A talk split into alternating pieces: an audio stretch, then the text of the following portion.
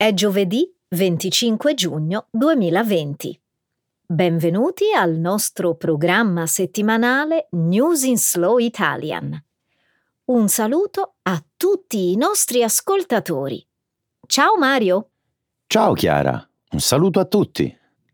Nella prima parte del programma ci occuperemo di alcune delle notizie internazionali più importanti della settimana. Inizieremo con la presa in considerazione da parte dell'Unione Europea di un blocco a tempo indeterminato per i viaggiatori provenienti dagli Stati Uniti, Russia e Brasile, a causa dell'aumento dei casi di coronavirus in questi paesi. Subito dopo parleremo dell'annuncio fatto lunedì dall'Arabia Saudita di vietare l'arrivo dei pellegrini internazionali per l'Hajj quest'anno a causa della pandemia di coronavirus.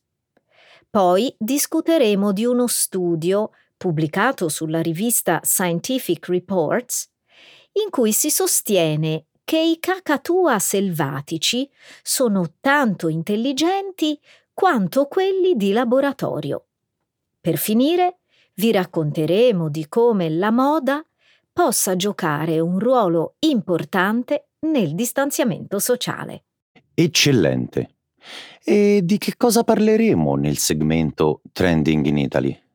Parleremo delle proteste dei commercialisti italiani infuriati per alcune affermazioni fatte dal noto scrittore Roberto Saviano, che ha accusato alcuni membri della categoria di essere coinvolti negli affari della criminalità organizzata.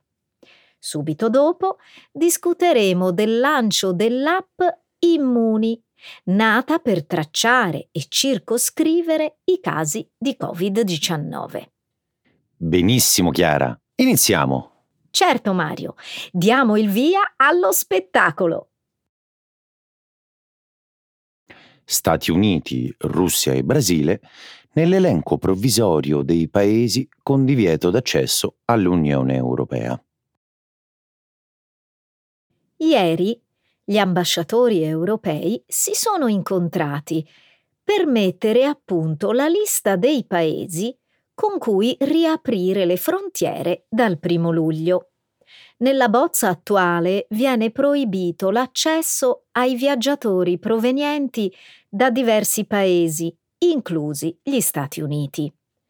I 27 Stati membri dell'Unione devono prima accordarsi sulle misure che gli Stati non europei devono soddisfare prima di stilare una lista di paesi sicuri. La Commissione europea ha consigliato agli ambasciatori di prendere in considerazione solo le nazioni con un tasso di nuovi contagi disponibilità di test e un sistema di tracciatura analoghi o migliori di quelli europei. La decisione finale è prevista per l'inizio della prossima settimana, ma i funzionari europei sono convinti che sia molto improbabile che venga fatta un'eccezione per gli Stati Uniti. Quando due settimane fa sono state rese note le linee guida europee, alcuni funzionari hanno dichiarato che la lista dovrebbe tenere in considerazione il tasso di infezione nei paesi in questione. Gli ultimi dati dell'Agenzia Sanitaria Europea, il Centro Europeo per la Prevenzione e il Controllo delle Malattie, hanno evidenziato il Brasile, il Perù, il Cile, Panama e l'Arabia Saudita come i paesi con il maggiore numero di casi dichiarati. La Russia e gli Stati Uniti hanno un numero di casi ogni 100.000 abitanti più basso, ma ancora al di sopra della maggior parte dell'Europa. Al momento negli Stati Uniti, dove il numero dei casi è in aumento in diversi stati, si sono registrati già 2,3 milioni di contagi e 120.000 decessi. Proibire l'ingresso nell'Unione Europea ai viaggiatori americani ha una serie di importanti implicazioni. Milioni di turisti statunitensi, infatti, visitano l'Europa ogni estate.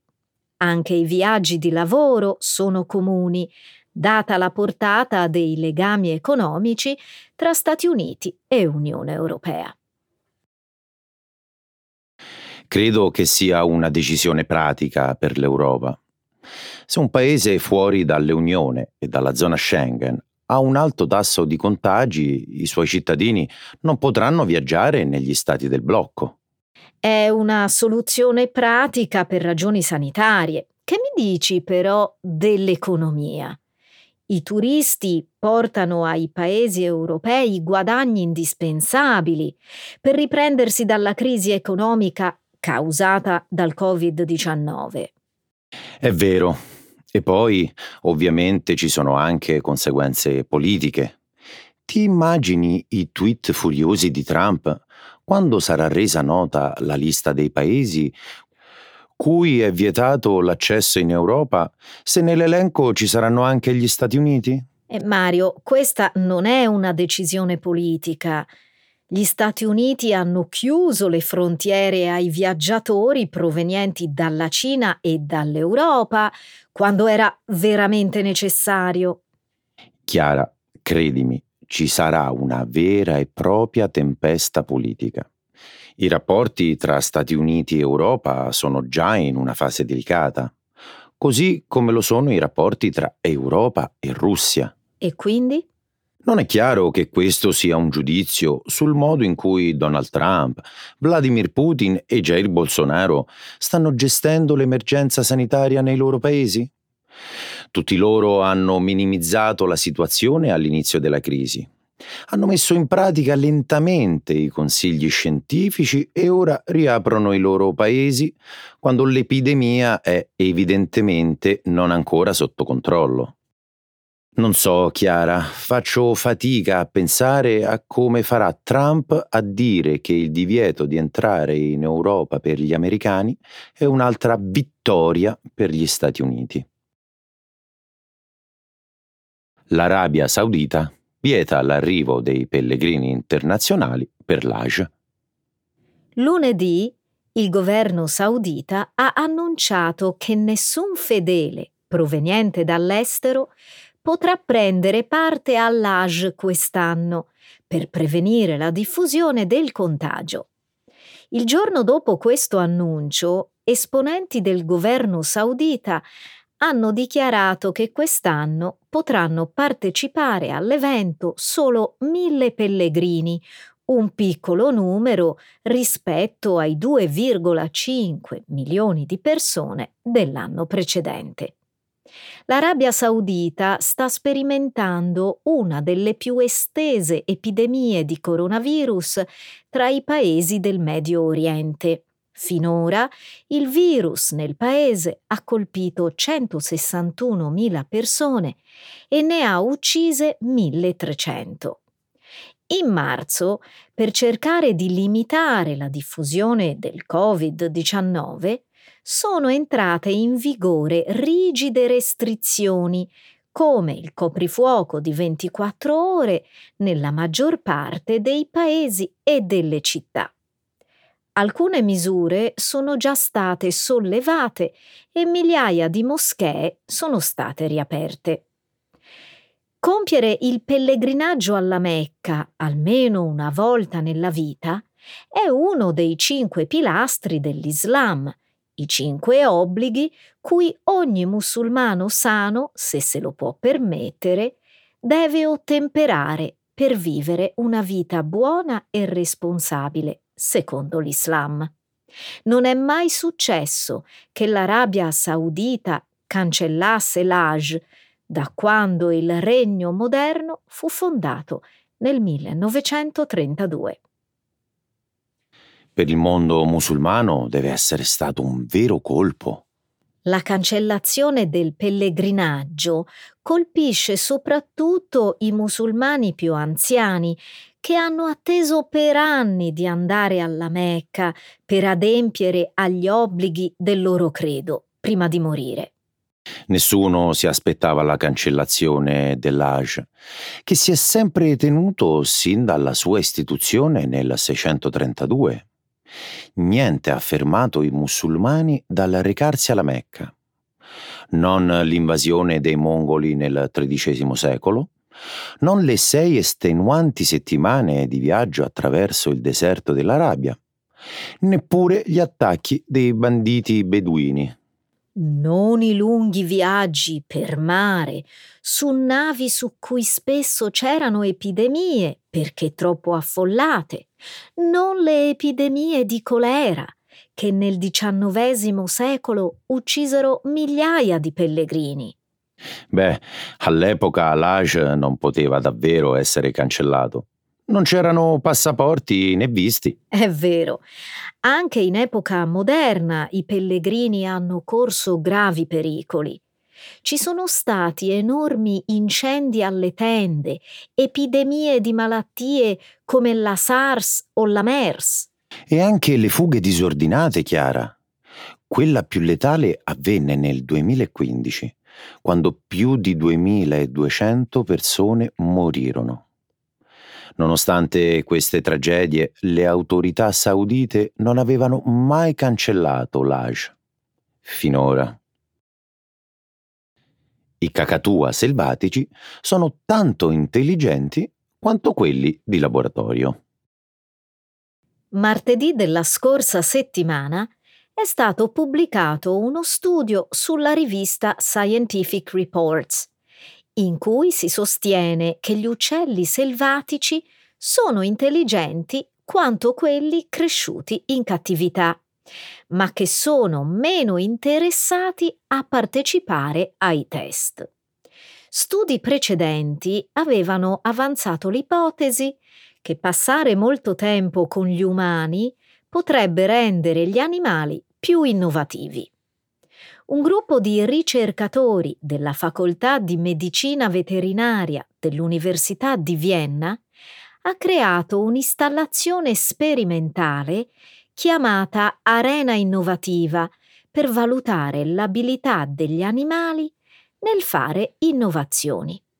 I ricercatori poi hanno messo a confronto il rendimento di alcuni cacatua allevati in laboratorio con quello di uccelli catturati allo stato selvatico, per vedere se gli uccelli di laboratorio fossero diventati più intelligenti grazie al costante rapporto con gli umani. I ricercatori quindi hanno allestito l'arena innovativa come il set di un gioco televisivo, dotandola di 20 porte dietro ognuna delle quali c'era un compito da portare a termine per ottenere cibo come ricompensa. Il fine dei ricercatori era valutare il livello di innovazione dei volatili, osservando quante soluzioni gli uccelli potevano trovare per risolvere il compito assegnato in uno specifico lasso temporale. L'abilità di fare innovazioni è un aspetto molto importante dell'adattabilità di una specie ai cambiamenti dell'ambiente circostante. Studiare la tendenza dell'innovazione è quindi la chiave per comprendere l'evoluzione della flessibilità cognitiva negli umani e negli animali. Non ti sembra arrogante pensare che gli umani possano rendere gli uccelli più intelligenti? Beh, non proprio. Attività di ricerca precedenti hanno rilevato un effetto cattività negli animali, come gli scimpanzé, tenuti in custodia dagli umani per lungo tempo. Le loro performance cognitive durante i test di laboratorio si sono mostrate decisamente migliori di quelle dei loro conspecifici selvatici. Da qui quindi è nata l'idea che l'esposizione a un ambiente umano e l'interazione con le persone potrebbe migliorare la capacità di innovare degli animali, giusto? Sì, corretto. Beh, in fondo non è servito a nulla. Stare con gli umani non rende gli animali più intelligenti. È vero, ma possiamo dire che li rende più motivati. I ricercatori infatti hanno classificato 10 uccelli dal laboratorio su 11 come motivati perché da subito hanno aperto le porte in cerca di cibo. Solo tre volatili selvatici su otto invece erano motivati. A prescindere dalla motivazione, però, tutti gli uccelli hanno mostrato di saper risolvere i compiti con lo stesso livello di competenza. La moda può giocare un ruolo importante nel distanziamento sociale. Da quando le mascherine sono diventate parte della nostra quotidianità, un'ondata di nuove proposte ispirate al distanziamento sociale ha invaso il mondo della moda. Alcune di queste nuove tendenze sono state presentate all'inizio del mese, durante la settimana della moda londinese. Le nuove proposte per un abbigliamento all'insegna del distanziamento sociale hanno spaziato dagli abiti a bolla per i pendolari alle scarpe numero 75 taglia europea.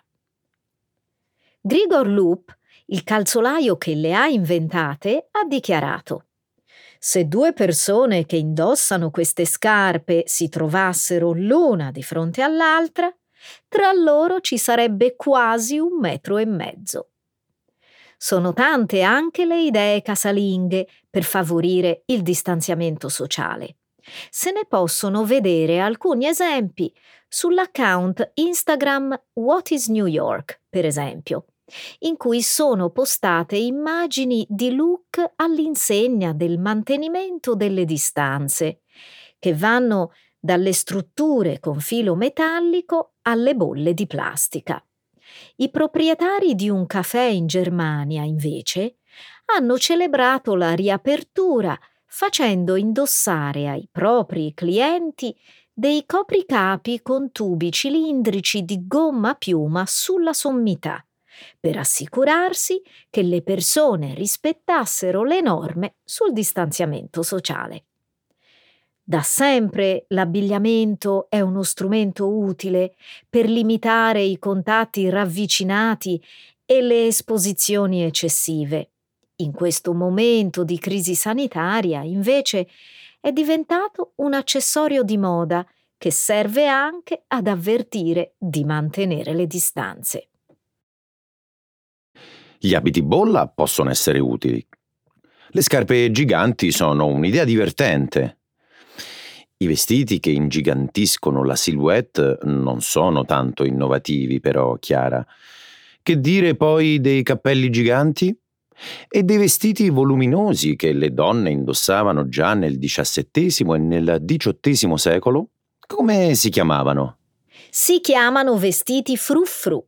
Potrebbero tornare di moda, non credi? Chissà. Del resto alcuni anni fa sono ricomparsi sulle passerelle. Devo dire di non esserne sorpreso. I vestiti, intesi come strumento per mantenere la distanza, non sono un'idea nuova.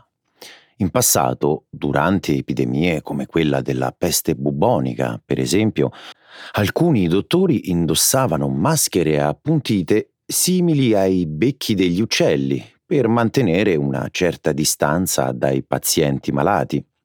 Alcuni lebrosi, invece, erano costretti a indossare un cuore sopra i loro vestiti e far suonare una campana per avvertire le altre persone della loro presenza. Mm, da esperto di moda, pensi che vedremo di nuovo i vestiti frufru per le strade di Roma? Beh, potrebbe iniziare l'alta società Storicamente, solo chi era abbastanza privilegiato da non dover fare le faccende domestiche poteva indossarli.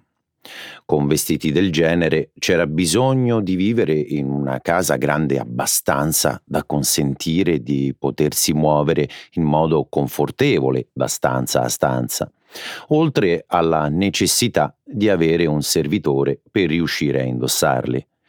Più ampie erano le vesti, maggiore era lo status sociale. I commercialisti contro Roberto Saviano.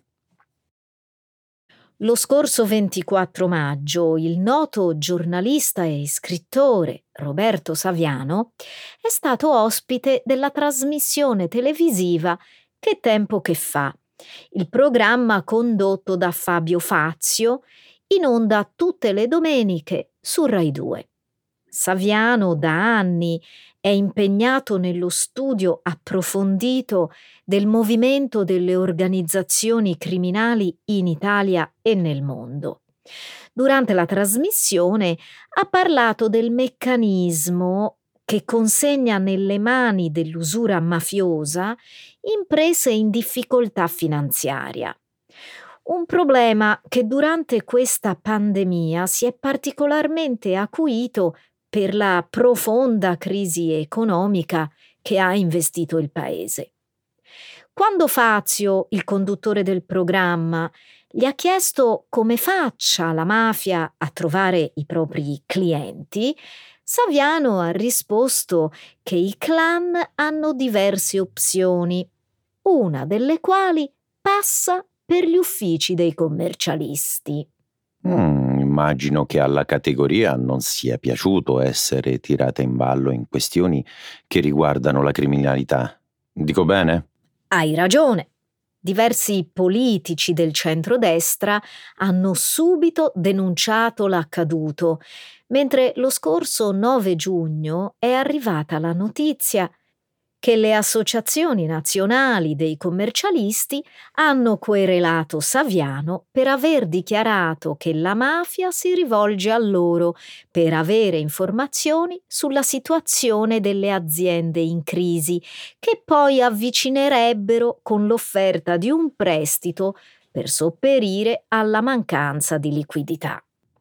Rispetto moltissimo Roberto Saviano però credo che in questa occasione abbia sbagliato a muovere accuse tanto infamanti. Sostenere che i commercialisti sono in combutta con la criminalità è un'affermazione molto grave. Io invece credo che abbia fatto bene. In un articolo pubblicato da Repubblica il 28 maggio, lo scrittore ha spiegato che le sue accuse erano dirette solo all'operato di alcune persone, non a un'intera categoria, e si basavano su dati di atti giudiziari e studi condotti da diverse autorevoli agenzie governative. Saviano quindi non ha rivelato nulla di nuovo, nonostante ciò lo hanno attaccato e criticato. Permettimi di condividere il pensiero di Matteo Delise, presidente dell'Unione Nazionale Giovani Dottori Commercialisti ed Esperti Contabili, che ha detto Dire che i commercialisti segnalano agli usurai potenziali vittime sarebbe come se noi ora dicessimo che gli scrittori si arricchiscono grazie alla camorra. Le parole di Delise sono state riportate lo scorso 25 maggio dal giornale Il Tempo. Comprendo la rabbia e la frustrazione, credimi. Chi ha seguito le inchieste condotte da Saviano, però, sa bene che il giornalista non si è mai tirato indietro nel puntare il dito anche contro i suoi stessi colleghi, raccontando dei legami tra i giornali e la camorra. Per farti un esempio, nel 2015 lo scrittore parlò del caso del quotidiano Il Corriere di Caserta, in Campania, che aveva licenziato per ordine dei boss un giornalista che raccontava dello strapotere dei clan. A mio avviso, più che condannare Saviano, bisognerebbe ascoltarlo. Credo infatti che non si possa sconfiggere il fenomeno mafioso se non si arriva a comprendere che in Italia nessun settore economico, istituzionale e professionale è totalmente immune alla penetrazione della criminalità organizzata. Parte tra le polemiche l'app governativa Immuni per il tracciamento dei contatti lunedì 15 giugno, ha debuttato in tutta l'Italia la tanto attesa applicazione governativa per il tracciamento dei casi di Covid-19. Scaricabile su base volontaria, l'app si basa sulla tecnologia Bluetooth e dovrebbe aiutare a contrastare la diffusione dell'epidemia in Italia. Nei giorni scorsi i giornali hanno scritto che l'app di contact tracing, soprannominata Immuni, è già stata scaricata da oltre 2 milioni di cittadini che hanno dato fiducia a questo strumento tecnologico ritenendolo utile nella lotta al coronavirus. Ovviamente non sono mancate le polemiche. Eh sì, il lancio di Immuni ha scatenato moltissime proteste. C'è davvero l'imbarazzo della scelta. È vero. C'è chi ha avanzato il sospetto che l'app non rispetti le norme sulla privacy. Chi ha criticato il fatto che non sia utilizzabile su alcuni modelli di smartphone, soprattutto i più vecchi, e chi si è lamentato per il ritardo con cui Immuni è divenuto disponibile negli store digitali di Google e Apple. Ovviamente non sono mancate le polemiche anche del mondo della politica, soprattutto quelle del centrodestra, che ha più volte ribadito la necessità di discutere in Parlamento problemi legati alla privacy. A questo proposito, sai cosa ha detto di recente il leader leghista Matteo Salvini? Che Immuni non la scaricherà mai? Esatto, Salvini ha spiegato di non voler usare l'app perché tra gli azionisti della società, che ha sviluppato l'app per conto del governo, c'è un investitore cinese. Coi soldi che hanno in tasca pensano di venire a fare shopping in Italia? ha detto il leader della Lega. Non solo non gli do i dati del mio telefonino, ha detto Salvini, ma vorrei tenerli lontano dalle aziende italiane. Questa frase l'ho letta su un articolo pubblicato sulla rivista Wired lo scorso 3 giugno. Hmm, credo che come al solito il leader della Lega si sia lasciato andare a frasi populiste per aumentare il proprio consenso elettorale. Esternazioni come questa però sono davvero pericolose perché favoriscono la nascita dell'odio nei confronti dei cinesi. In questi giorni ho letto anche di un'altra polemica relativa all'app Immuni. Quale? Immuni è stata accusata di sessismo per aver utilizzato sul suo sito l'immagine di un uomo che lavora al computer e quella di una donna che tiene un bambino tra le braccia. Stereotipi culturali che dipingono gli uomini al lavoro e le donne a occuparsi di lavori domestici e figli. È assurdo che al giorno d'oggi continuino a verificarsi episodi del genere. I gestori del sito web di Immuni però hanno rimediato in fretta e in furia, cambiando le immagini incriminate con altre a ruoli invertiti. Nonostante il dibattito sulla parità di genere nel nostro paese sia molto attivo e vivace, scivoloni di questo genere continuano a darci indicazione che per cambiare l'immaginario collettivo rispetto al ruolo sociale della donna, l'Italia ha ancora molta strada da percorrere.